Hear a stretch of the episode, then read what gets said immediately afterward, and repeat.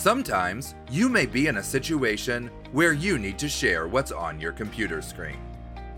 You may need a way to display the data that's on your computer, get help with a problem, or even demonstrate to someone else how to complete a task. Whatever the reason, if you need to share what's on your screen, here are three tools that can help you do it. For Personal Tech Media, this is 2 Minute Tech. I'm Jim Herman.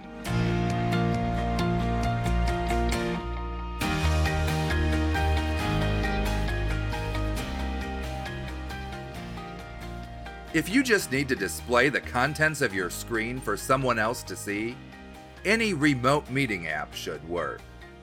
Zoom, Microsoft Teams, Skype, and more all have screen sharing included as part of their basic functionality. If you need to record your screen, SnipClip is a simple choice. You don't need to download any software or provide any data. You can record your screen, your camera, or both together. Just choose the screen to record and then press the record button. Once you press stop, you'll have a button to download your video to your computer. If you need remote support, Windows 10 and 11 both have the Quick Assist tool.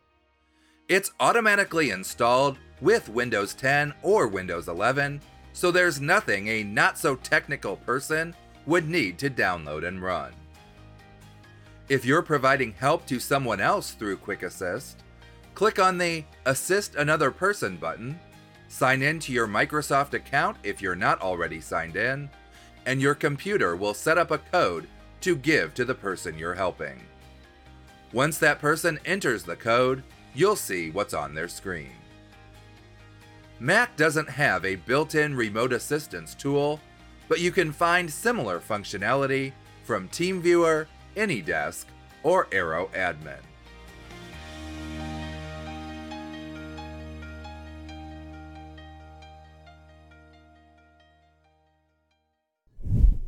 Thanks for listening. To find out more information about the show, visit 2minute.tech. That's T W O minute.tech.